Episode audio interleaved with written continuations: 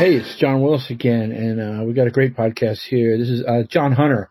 Um, he's a long time. I mean, I think his whole life he's been a Deming fan. You get to hear that.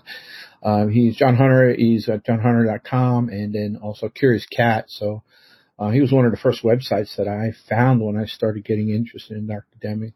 Uh, just to give you a heads up, it's it, we went really long. We could have just gone on forever. um, one of the things I realize now is, you know, I, I started getting into Dr. Deming in about 2011, and uh, by the time I was sort of a serious student, all the what they call the greats uh, were either you know deeply retired and hard to get a hold of, or gone. And um, so it's it's sort of rare when I get to talk to you. Some of you if you go back to my original Doris Quinn, which was the third episode, that was great. Um, but this was great too because he's been around the greats. He knew the greats. He got to meet Dr. Deming. So I think you're going to really enjoy. Uh, the one thing I'll tell you, it was very long, like I said, and we, we wound up breaking it up into two parts. So this will be the first part. And then right after that, I'll produce the second part. So I hope you really enjoy it. Thank you. Hey, it's John Willis again. This is another um, episode of the Deming Profound podcast. Um, just a little intro here. Um, you know, I, have said this before that I, I, started looking at Dr. Deming in about 2012. Uh, you know, my second podcast with Ben Rockwood uh, last year is uh, he's the one who really sort of got me interested and excited about this. And and in about later in 2012, I, I, created a presentation called uh, Deming to DevOps, um, and um, and one of the things I had heard about is this meeting in Hakone um, in Japan, um, somewhere around Mount Fuji, I'm guessing, but um, and it was this really interesting meeting about what Deming spoke to um, a high percentage of the sort of controlling wealth in Japan, right in 1950. And the first blog site I found was uh, this gentleman I'm about to talk to, uh, John Hunter, a curious cat. And then I just started following him over the years. And uh, when I started his podcast, I thought, what the heck? Let me reach out to him. I've been a fan of his for a while. And John, you want to introduce yourself? Hi, it's good to uh, talk to you. Uh, okay, so a little about myself. I uh, am probably best known for the Curious Cat Management Improvement website. I've been doing that for uh, over 20 years. Um, it started a little earlier than it was. It had the name Curious Cat before the web uh, really existed, or at least existed that I knew of. Um, so I've been doing that for a long time in 2004, I started uh, the Curious Cat Management Improvement blog, which uh, I continue to do to this day. Um, I wrote a book called Management Matters uh, a few years ago. It's a uh, ebook. Um, a couple other uh, highlights. I started the W. Edwards Deming Institute website, and I started the blog for them in 2012. And uh, I continue to write for that blog. Largely, I've been focused on management improvement and software development. Uh, so that's a quick overview of uh, sort of my background. Great. That's great. Um, so um, you know, normally if I find somebody who is uh, sort of a Deming expert or geek, or I, I ask this question. Um, not everybody on my podcast is a Deming sort of expert. I mean, of course, everybody's heard of him, but but I'm going to ask you the. Uh, what was your sort of aha moment? Um, you know, was it like why why did you get so passionate about Dr. Deming? Okay, so this is a long answer. Sure. Um, I don't really have an aha moment. Okay. Uh, I really was introduced to these ideas as a kid. My father uh, has been uh, involved in these things since I was a kid. And so before I knew the name Deming or even management improvement or anything like that, uh, I became um, familiar with the ideas and the concepts just in the way that I was raised. Uh, we had database thinking. He would do experiments to see what would work. He would think in a process based way. Um, so yeah, we would use visual management for, th- it wasn't called that, but we would use those ideas in things like chores we were supposed to do around the house or, you know, those kind of things. Um, so I started up with this stuff all the way uh, from being a kid before I knew about it in, you know, the name Deming. Um, I guess uh, the time when well there's two pieces i guess a specific um, part of that database thinking is design of experiments which most people familiar with deming or lean don't know about a fair number of people that uh, know about six sigma know about design of experiments.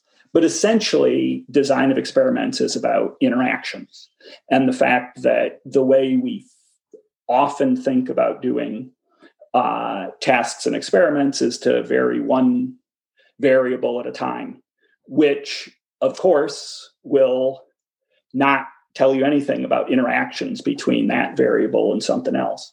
So uh, it's not a very good way to do experiments, but it's still the way that uh, we often do. Um, and so my father was, he wrote a book with George Box and Stu Hunter called Statistics for Experimenters. And that book is pretty much uh, one of maybe two that are used by people that do design of experiments. Um, that book he was writing uh, when I was a little kid. And I remember as a little kid being exposed to the ideas, not the complex ideas, but the basic ideas. Uh, he it was published just before we went to Nigeria for a year, where he was a professor, and uh, that the ideas from that book just uh, were something that just came naturally through our course of uh, living. Um, and then in when I was in high school, well, when we got back from Nigeria, one of the things that dad decided was he really liked Madison, Wisconsin, hmm. which is where he was a professor. Um, and so he wanted to help make Madison better. So he went and talked to the mayor about uh, him helping improve something. And as part of that, uh, he talked to Peter Scholtes, who he had known for a long time. People who are familiar with Deming's ideas often know Peter Scholtes, and if they don't, they should. In my opinion, the absolute best management book and also the best Deming management book is The Leader's Handbook by Peter Scholtes. Um, but so dad and him decided to start with uh, a project in the First Street garage and that was when I was in high school. And I'm not exactly sure when, maybe a year after that, maybe a year and a half, um, there was a, you know, they would train the city employees and things. And during my summer uh, vacation, I went to one of those city uh, training classes and sat in on that. Um, and so that was probably when I first really heard about Deming or Deming's ideas in action. Um, and so, you know, from there, I uh, became, I was interested in the concepts and I became very interested in uh, Deming's ideas. And it continued beyond that in various ways as I started at work, um, maybe a year into a job with the retirement system for the federal government. Uh, they were talking about doing quality, which was, you know, a big deal at the time. And so I got excited about the prospect of doing that and got involved with uh, that um, effort.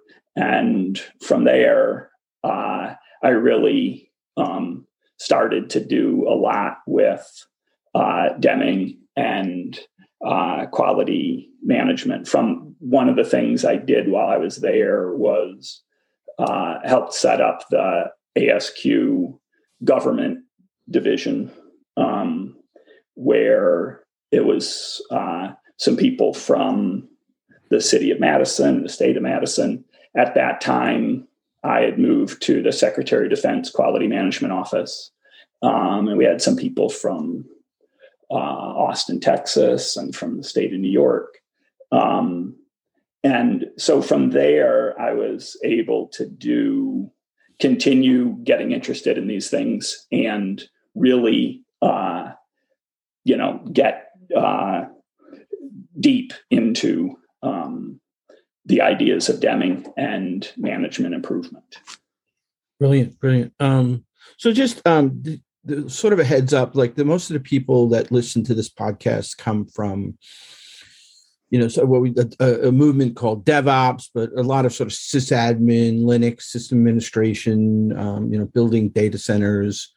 Um, definitely a lot of sort of software, agile software development people, and um, or you know, and and and on certain parts of the agile would would completely understand. But when you say um, digital management or database thinking, um, and then even sort of DOE design of experiment can you tie that? So when I think of sort of Deming, um, you know, and again, maybe I don't have a good, stronger view of things I should know more about. You know, I think about you know what he wrote. I think about system uh, system of profound knowledge. I think about variations, different control. I think about epistemology or the the the um, you know the theory of uh, knowledge, the theory of variation, the theory of psychology and, and appreciation systems all those things, you know, the 14 points and go on. But the point being, um, I don't necessarily think about, um, and it's maybe when I was born in my Deming journey, I don't think about, or I haven't really heard the terms database thinking applied to Deming or digital management. And then, um, you know, have heard of design of experiments, but could you give give me a little more sort of education there? Is it is it that? Yeah. So that part of it is uh, that design of experiments, if you understand it and know about it,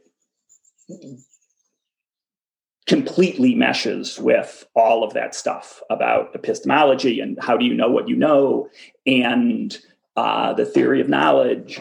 But um, most people don't uh, know about uh, design of experiments. I remember th- my dad taught me the you know the basic concept, which is that you know if you're going to do an experiment, you vary several of the variables at the same time. Um, when I was in seventh and eighth grade, I remember there was a class I took where, you know, that was, you know, a science class, and my experiment was a uh, design of experiment uh, idea. Um, and I would talk to him about, well, so what are you doing when you're going away and consulting with these uh, companies? You know, because he would go and consult on these topics. And he said, Well, I'm going to teach them about design of experiments. And I said, Well, what do you mean? They're adults. They have degrees in engineering. How do they not know this? And he said, No, that I literally I go to these companies and they still do one design, they still do experiments where they vary one variable at a time. And uh, I could not grasp that concept as a kid. Um, and uh, I now sort of understand a bit more about how uh, the world that I imagined as a kid of all these intelligent adults that know exactly how things should work and have you know gone to school and are doing everything correctly uh, is not a very accurate perception of the world.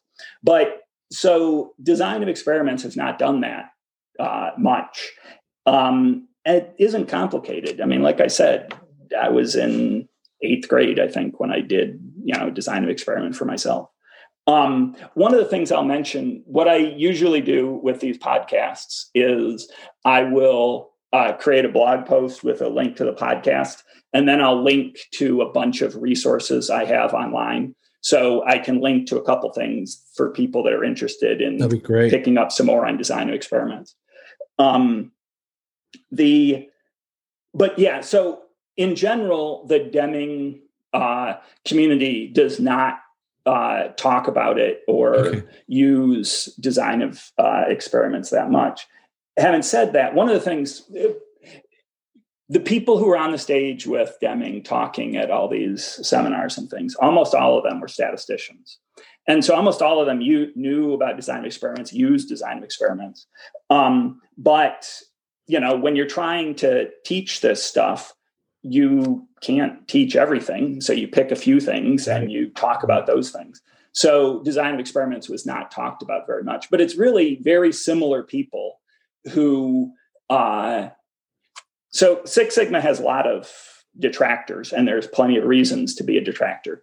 But my experience is that any management system, if you look at how it was applied, you are a detractor because it's horrible how it's applied, no matter how good it is. You have Six Sigma, it's applied horribly, and yes, you criticize it. You have Lean, it's applied horribly, and you criticize it.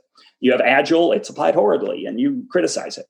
Now, occasionally, Agile is done well, and there's all sorts of wonderful things about it. Right. But um, so the uh, the people that I knew that were involved in Six Sigma were a bunch of these same statisticians, and they knew Deming, and they were less focused on you know a lot of the things that people know about Deming, uh, respect for people, uh, right. okay. theory of psychology, and those kind of stuff. But the idea of understanding variation and understanding that systems are important and understanding that you need the knowledge of the people who are involved uh, to tell you what's really going on so that when you're doing you know they didn't they would use they would in general use a design of experiment to test something out where the deming people would do a pdsa but the way that they would do design of experiment is very similar to PDSA.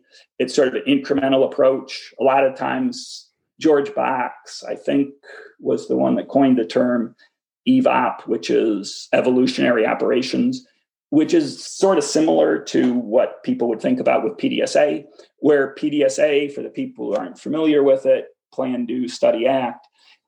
The one of the core principles with that is that you it's not one experiment.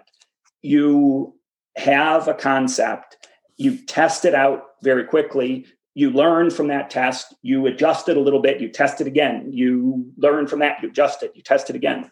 Um, and that's what evolutionary operations is for design of experiments. You learn some, you then test again. So the the concept there again is very similar. It's that you are continually learning, adjusting your premise, experiment again, adjust your premise, experiment again.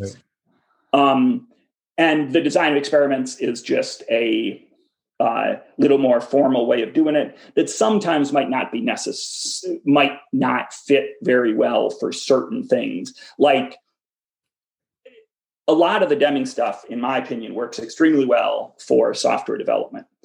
It's mm-hmm. harder to see where a bunch of uh, design of experiment stuff would work for um, uh, software development.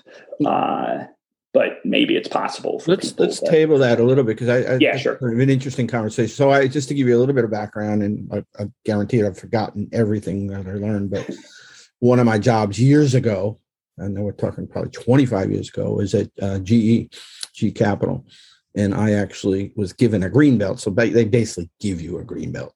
You know, they you know you just rate. It's like karate, you get it. You, I think you get a white belt when you start, right? But my wife was actually a black belt, and uh, and I actually got to go to Crotonville, um, and so I did actually, you know, sort of understand. I, I you know, I think like you said, the thing that you just said, which is, um, and I'm going to get to a question here in a minute, but that you know that like a lot of people look at like Six Sigma done terribly, and there's a lot of Six Sigma done terribly, um, and just basically say it's a terrible thing, or even Lean is a terrible thing, and you know there's even a back uh, against Agile these days in some ways, but but I saw Sigma done re- reasonably well. I in some ways it was fantastic, you know, in some ways it was a little pedantic, but um but I guess the one thing I, I, you know, back then I knew nothing of Dr. Deming, right? And and then um, you know, I started learning about Dr. Deming, as I said earlier, in uh, you know 2000 and you know 11, 12, right? Because um, I, I I learned backwards because I, a friend of mine, Gene Kim, wrote a book called uh, The Phoenix Project, and um, before he was finished with it, it's it's a rewrite, it's a purposeful rewrite of the Goal by Elliot Goldratt, and he um he forced me before he would let me read another copy of his Phoenix Project to read the goal, and I was just this is amazing. And then I learned about Deming, and um, but um, you know, I my natural instinct was like in 2013, 14 to say, oh, Deming must have been involved in this Six Sigma stuff. Everything seems, you know, I couldn't really find. I mean, there's some debates out there, or you know, again, um, th- there's a fair amount of people that say he, they don't think he had anything to do with it. I, I find that nonsensical, but well, basically, I would say that that's probably tr- a truer uh-huh. uh, explanation that he didn't have anything to do with it. Um, the there's a couple of problems trying to figure it out, but so one thing is the way that he was somewhat involved is that people who were involved in doing Six Sigma stuff either learn some things directly from him or you know from organizations that were doing things based on what he said. Okay. so he had an influence not because he was involved but because they used some of his ideas. Um, there's a sense in the in much of the deming community to be uh, he said some bad things about Six Sigma and okay. some bad things about total quality management um, that were true, how he truly felt and what he truly believed. But I think that the people who then uh, you hear talk about it today um, don't understand in the same way that he did that he had problems with how anything was applied. And so he definitely had problems with Six Sigma, and there were definitely big problems for him and how Six Sigma was done. But that's very different than saying anything involved in Six Sigma is bad. This is a long time ago. I went to uh, one of these uh, Six Sigma conferences that had a couple of the. So at NGE, there's a lot of stuff done. Right. And a lot of it, I don't think, was done fairly well. But there's an applied statistics department, which is in GE and was very involved in a lot of this stuff. And those people, in my opinion, were great. Uh, people like uh, Gerry Hahn and, um, oh, shoot, I'm forgetting his name right now, but he was great. Um, but anyway, uh, those people uh, were at the conference and some other people. Oh, uh, Allied Signal did some good stuff, right. and Bill Hill, who had been family friends forever, was uh, one of those people. And what I would say to the Deming people, this was who knows 20, 25 years ago, was look, if you talk to those people about Six Sigma, it's all good. Mm-hmm. Everything they're saying is something that is a good thing and we should be doing. Right. Um, in my opinion uh, which is different than taking individual Deming quotes of saying, you know, this stuff is really bad. Deming wasn't trying to figure out, okay, let's look at Six Sigma and see if there's some good stuff in there. He was just, you know, trying to get people to do better management and being distracted by, oh, but what about this flavor of management yeah, that yeah, I like? Yeah. He didn't want to spend no, his time. That's my opinion about uh, where things were. I love that observation. I have a good friend of mine who's really into um, complex systems and and just uh, he studies with the guys who do a resilience engineering on sort of um, you know uh, airline safety catastrophes and and he, he he it's it's kind of comforting to think that like because every time I throw something at him like a, a, new sort of framework or something like that, he's like, Don, I don't like this. You know, for the you know, I could like now just see that vision of Deming saying, you know, that you know, like my friend John Osborne will say, John, that's distracting me from what I really want to do is learn the truth about like how to improve things. So that's pretty brilliant. Um, the um, did you you uh, did you have the uh, opportunity or pleasure to meet Dr. Deming? Yeah, though it was when he was uh, really old. So I met him, I don't know, six or seven times. Okay, wow. uh, sort of small, different things. And he couldn't hear very well, so you had to sort of yell. Um, and so I like I like went to one of the two and a half day seminars and okay. helped out with that. And I would I saw him a couple times when I was at the retirement system uh, for federal government. He came to speak there once.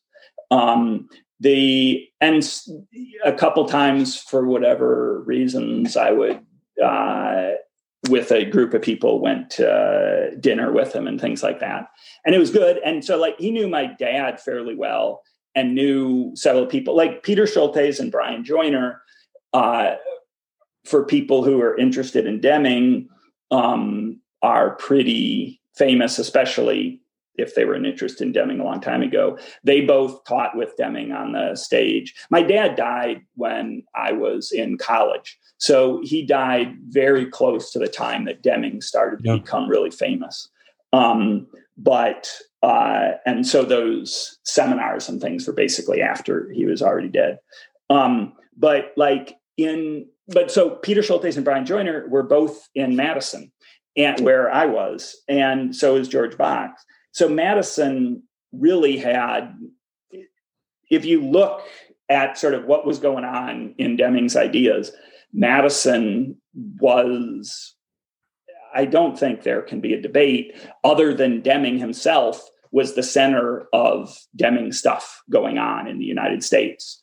Um, and Joiner Associates uh, consulted all over the country. So you know they it spread beyond madison of course but you had all those people in madison who were really great. And so we would i mean as a kid those people george box was dad's best friend and uh, brian joiner was another statistician and his wife lori joiner were great friends. So we had them uh, over to dinner all the time and i forget there's actually a point i was making on this so um, related to what you just said yeah, no, I just wondered had you met him because you know it's. It, I did. Oh yeah, Matt Deming. The so when I would meet with Deming, sometimes it was difficult because uh, you'd have to speak up to get him to hear. So the way that I was most able to engage with him is when I was talking about those people, uh and so he would. Uh, he was uh, interested in talking to me largely because of those connections. So, you know, he would be interested in talking to me compared to uh, other people that just happened to be there. That's that's cool. You know, I I had um like like my third podcast. Um, I'd heard about Doris Quinn again real early on, and and you know over the last couple of years i've been a little more serious about my research on dr deming and and so i, I tracked her down which wasn't easy. To find her she's retired somewhere up in new hampshire and i got had her on a podcast and and i'm you know peter scholtes i want to talk about him and a scholtes because I, have interesting story there but he um but she talked about when she met you know the first time she met dr deming. I don't know, you you're probably aware doris quinn or yeah, and I listened to yeah, that podcast that you mentioned. Okay, did okay, podcast good. people should listen. But she said in there, you know, like so I was not, you know, like I'm still a junior Deming geek, but like she said at one point, she said, you know, all the greats were there: Peter Scholtes, Brian Joiner, Greg Grok. You know, so apparently, whatever she was in her first thing, they were all in this, uh, whatever, you know, whatever sort of version of her, uh, you know, four days with Deming or, or, the class she was apparently they. Yeah, what they would do, just for people who might be interested, uh-huh. there was a Deming four day, which was pretty much taught by Deming himself and with helpers. But okay. then they had they started to do these Deming two day, I think there were two and a half days, and those ones they would have Deming and Brian Joiner and Peter Scholtes and uh, one or two other people, maybe Bill Scherkenbach and Ed Baker. Yeah, she said Scherkenbach too. Yeah, yeah, yeah, totally. Um, so there would be uh, those Deming two and a half days. Um, it was largely like you know Peter and Brian and these other people speaking, and Deming would speak too. I think a big part of the reason they did it is as Deming got older, mm-hmm, it became mm-hmm. a lot for him to do those four days by himself. Well, you know, I was going to save the the Peter Scholtes because there's other things I definitely want to pick your brain on, but I, you know, um, like I said, I was just getting into Deming and you know that you know, the the sort of last decade, right, if you will, and and um, so I ran across that, you know, Peter Scholtes' book, and I'm like, you're right, it was just, you know, oh my God, that, everything about this guy, and I did some more research, and I found that he was. Uh, this um he wrote a song like you know I, I don't know i think i said this in email to you but literally um you know my mother would drag me to catholic church every sunday right? And and the, one of my more pleasant memories was a song called they'll know we are christians by our love. And i found he wrote it and i was like oh my goodness i have to reach out to this man you know i'm i'm in love with deming. He's got this book. He's a deming disciple. And he wrote this song and but he had already been deceased. So i i feel like that was a miss for me not to get you know there's people you know sort of short list of people like ah, boy i wish i could have met him. I mean he might have just blew me off. I doubt he would have but but i just i, I was so disappointed because i was so excited about yeah, yeah. the a lot. I mean, Peter was really brilliant. He was also one of the. I mentioned that almost all the people on the stage with Deming were statisticians. He wasn't. Yeah, he was one of the few. Um, but yeah, he was in addition to being really wise on management ideas, he was just a great person to be around. He was super funny. Um, he's a really good writer, as the book uh, showed. He was the person who I really started to uh, know really well. Um, and I did, uh, I like uh, created his website and did his website for him. That, yeah. um, when I was doing that, actually, I asked him about they will know we're uh, Christians by our love. And I said, that's awesome. Let's include that on the website. And he was like, no, let's not.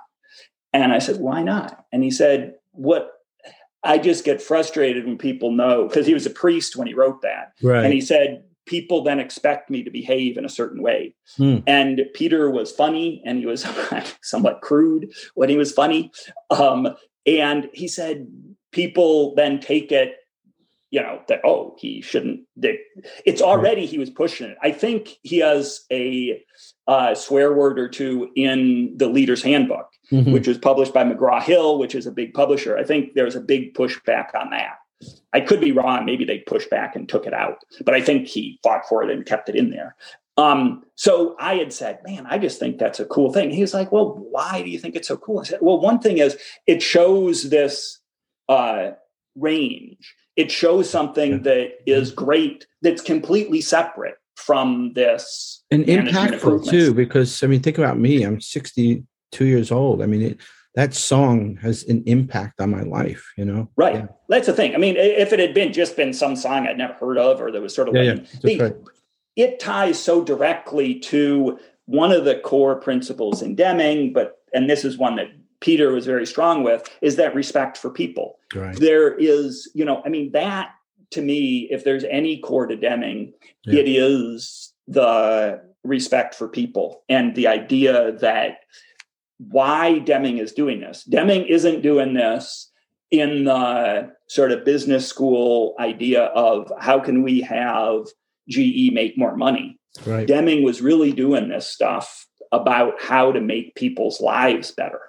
One of the things, the very first blog post I wrote for the Deming Institute blog, I talked about his uh, his sort of aim with his life, and now uh, without looking it up, I can't uh, say it from memory, but it's something like uh, peace, prosperity, and something. The but people should remember Deming grew up during the Great Depression right. and World War II. And he went to Japan after World War II when it was decimated. Deming understood the vital importance of economic well being to people. And in the United States, it's really easy for most of us who are listening to podcasts about management to completely forget that concept. That's right. The idea, I mean, uh, we might have trouble, you know, keeping our 3,000 square foot house or whatever, but we do not have trouble getting, uh, you know, food to put on the table. Um, and Deming went through a whole long time of the Great Depression and World War II and after World War II in Japan of just seeing how much economic uh, prosperity made a difference.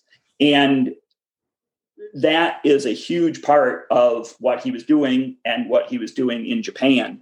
And over time, by the time we were talking about the 1980s or 1990s, that had sort of evolved, I guess, in Maslow's hierarchy of needs to okay, look, we got enough prosperity to get food on people's plates, but how about giving them some purpose for their life? Right. And right. that sort of string was always there for Deming how to make people's lives better. And Peter, of all the Deming accolades, I would say Peter was the most sort of focused on those kind of things.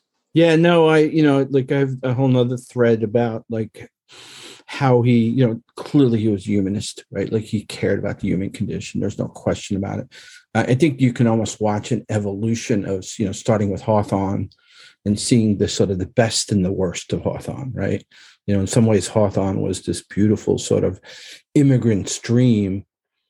And in some way, and but the in the factory, it was, you know, it was you know as sweatshop as you can get you know and i you know I, have read um what's his face Halberstam's uh the reckoning oh, right. yeah and like yeah. my goodness like it, you want to get a real understanding of what he was witnessing then um you know that you know the sort of post world war ii japan and you know so I, you know i think there's this beautiful there's a i guess the, you, you must know you probably know everybody so ron moen Oh like, yeah, definitely. Yeah, yeah. yeah he great. has a whole nice sort of thread of like you know people sort of look at Deming and say, well, he was different at this point than and and and Moen says, you know, I think he even makes the joke where somebody asked Deming, hey, you know, last time I was at your seminar, you know, you said this and now you're saying this. And he said, I, I could picture him in his deep voice saying, you know, I will never apologize for uh, learning, you know. Right. Um, totally. Yeah, and that's the one of the things. The other thing I mentioned in that first Deming Institute blog post was that look, this stuff keeps evolving. Yeah. Deming himself would have evolved it. That's right. But as I write this blog, I'm going to be quoting him and talking about stuff, but also my personal opinions will come through. And that is exactly as it should be. It's not that we're trying to lock this stuff down as it was in the year 2000. We're trying to figure out how do we evolve these ideas to fit in the modern organization? You, you know, I just wrote um, I wrote something the other day. So I mean, again, I, I, agree. I think that's the whole point, right? Like, I mean, there's it's this evolution of the aggregate of all these things. So when there's these debates, did Deming do that? Did Ackoff do this? Did Juran do that? It's sort of nonsense, nonsense, right? Because all this is a winding road, and and and just um, I noticed, you know, I guess this is a twofold question here. I noticed that um, a lot of people sort of purposely don't give Deming attribution. Now, I love Deming. I like fell in love with him when I first learned about him. It's been a journey of learning more and more about him. But I don't sit here and say, well, you know, without Deming, you wouldn't have had Japan success. Without, you know, you know, um, because it's it's it, you know, it takes a lot of people. But there seems to be sometimes this backlash against Deming. And like one, for example, is um well, there's parts of the lean community that literally just act like he never existed. And then there's parts of um like the even the just in time, you know, and and you know, I I mean, clearly let's give attribution to Taiichi Ohno on just in time, unquestionably. But by the way, he got that from uh, Charles Saunders from Piggly Wiggly, right? Um, you know, in some ways, you could say for even Adam Smith and Ford created these things that that flew, but you you very rarely hear an attribution of Deming. And I, you know, I went back for the podcast, and I, you know, I I, I reread the Hakone transcripts that's on your blog, right? Um because I hadn't read it in a while. And in there, it, like there's a whole set of paragraph where like if that's not just in time in 1950, right? About inventory yep. and if it's 10%. Yep. And and from what I understand, those courses that he taught, I think even Juran said this, those courses that he taught in Japan were the same courses. Juran made a comment that he just dusted them off from the courses he taught at Stanford. So that means he must have been talking in the late 40s or early 40s about these concepts. But anyway. Yeah, I think, I mean, one of the things I can't keep it all straight in my head the way yeah. that Deming could, but Deming would give attribution for almost every one of his ideas to other people. Right. Um, and his, the only thing I don't remember him ever attributing is the collection of the whole thing into a system. Um, but the yeah, I mean, he would be able to constantly rattle off who had this idea and who built up this little idea. I've talked about this again in a blog post or two. The idea, the reason why I think it's important for people to understand where these things come from is so they can do a better job mm-hmm. of managing. It doesn't matter to give, in my opinion, to give Deming his due just because he deserves to get his due. But if you don't understand yeah. that many of these ideas came from Deming, you don't learn to look at Deming and see what else is there. Is one of the things I loved about working with uh, software developers more than any other group by far. They went and found Deming on their own they heard about these things like agile and they would dig into it in the same way that they dig into code to find you know what's really going on. And they the ones who i think uh, have the best understanding and say the most interesting things all talk about deming and all sorts of other people too. Um, and they have different levels of how much they uh, care about Deming the person compared to you know several of the ideas that right. come up. But um, they had that interest to go learn from uh, sort of a deeper source. And then by doing that, they deepen their understanding of however they're trying to implement Agile. One of the things that I get disappointed in all those software developers, though, is um, almost universal. If they uh, complain about something, it's that oh well, Deming is for the manufacturing floor, yeah. and you can't put what I do uh, in line with what those unthinking robots in the factory do. And it's like, look, buddy, the yeah. same way that you're mad at your management for treating you like a cog in a machine is exactly what Deming told the managers in the factory. Yeah, I know. Oh, this is so good. Yeah but you you you've uh, you probably haven't heard my rants because I I live this all the all the time, right? Because from my worldview of software development, most have been um, born in the open source community, you know, building web scale infrastructure, uh, working with companies that are building those type of infrastructure. Um, you know, Deming is more used for quotes and like, oh yeah, Deming. Right. Like, we we say in DevOps, like almost every DevOps presentation has a Deming quote in it, but like, do you really listen to them? And I see very little use of like the statistical process control or and and the thing I, I get that same thing always, and I from really prominent people in in like just sort of my world where they'll say, um, you know, your Deming is great, but it only to a point because you can't really map uh, on a manufacturing economy ideas to knowledge economy ideas. I'm like, that's ridiculous. Um, you know, um, because yes, you can. And and the, you know the principle, right? And because that wasn't what he he wasn't trying to come up with something that would make a manufacturing plant. Work. That's right. Exactly. Yeah, he was trying to manage people. so it's like the it's one of the things. Another a complaint against Deming that I think is somewhat accurate is he didn't give you a prescription. That's right. Well, the reason the fact that he didn't give you a prescription is why it can work so well in software development, just like it worked in the factory floor. Because it isn't, well, you should stand eight feet away from the nearest person or right. anything. It's concepts about looking at the system, finding how to improve the system, doing plan, do, study, act experiments. Pay attention to the people doing the work it is funny because I mean, the people that will complain about Deming being manufacturing and not for us are exactly the same people that are complaining. Their complaints are exactly what Deming would say. You know, they're not listening yeah. to the people that do the work. Oh, yeah. yeah, yeah, yeah. Like that's what Deming would say. Well, the other thing I I sort of you know I I um years ago I read uh Toyota Supply Chain right, and then you know if you're familiar with the, the four VLs of learning right, and I think one of the places where a lot of these people talk about you know, like to your point, I think you made this earlier, which is a lot of people say, well, you can't. Well, first off, the thing that annoys me probably more than anything is people just say, Deming just focused on statistics, you know, and you know, there's like, and other people focused on management. Like, there's actually a bunch of stuff out there where they talk about Juran focused on management and Deming only focused on statistics. So, like, okay, what part of Deming did you not read? But but the thing that like the, the people in you know sort of the devops or agile or even sort of lean software development communities will say things like the problem you have with variation is you can't control variation in sort of ideation.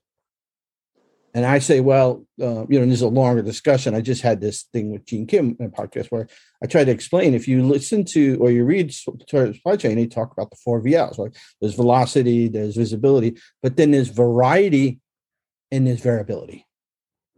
And I think what most people, I think they conflate the difference between variety and and and variation. Right. You know, because variety, like so, like in those ideas, like variety is about yes, expand. I think it's more like the design of experiments. You know, it's Taguchi. If you know, I'm sure you're familiar with him as well, right? Uh, whereas was variation, and and this is another question I wanted to ask you too. Where variation is people, really smart people, completely just blow it when they try to explain statistical process control. I've heard some of the most brilliant people I know say things like, "Oh yeah, statistical process control. Yeah, it's not that useful because it's uh, it's either an anomaly or it's not." I'm like, yeah, that's not the way I interpret it. you know, common cause or, or, special cause is just, you know, sort of a, a signal, and special cause is, I mean, common cause is noise. I'm like, yeah, that's not exact. I mean, there's a whole body of like, uh, um, you know, nuclear power plants that are running not that way. I mean, I don't know. I just ranted for a while, but what are your thoughts? Yeah, no, the the there is a huge problem with people like to just take anything and stick it in a little cubby hole so they don't have to uh, think about it very much. But it's like Deming did talk about using data sensibly, but it really is not a big part of what he talked about. It was a big part of what he focused on in the 1980s because companies were doing such a poor job of using right. data that it was a really easy way to get wins was just pay attention to data you yeah. bozos yeah. um, but yeah, I mean, it is not the sort of core of what he's talking about. It's much more respect for people and pay attention to those people. And the way that you can be much more effective in paying attention to uh, those people and the systems is by using sensible data to understand. It's like you say, it, it is more difficult to come up with the easy examples in something like software development than a factory floor. But there are plenty of places where getting an understanding of the system and putting some processes into place. So software uh, coders will get mad when people talk about processes because they're used to all sorts of asinine processes that the organization put in place that make their job very difficult. But when what process standardization is supposed to do is to make it easier to do work. So something like uh, using um, uh, testing system in your software development so that when you make updates to the code it's tested to see if there's some problem before you deploy it to the uh, to deploy it to production. That is a process improvement that makes the process more stable. It doesn't make you any less able to be creative or anything else. In fact it makes it way easier to be creative because you have confidence that your change isn't going to affect weird things in ways that you don't understand.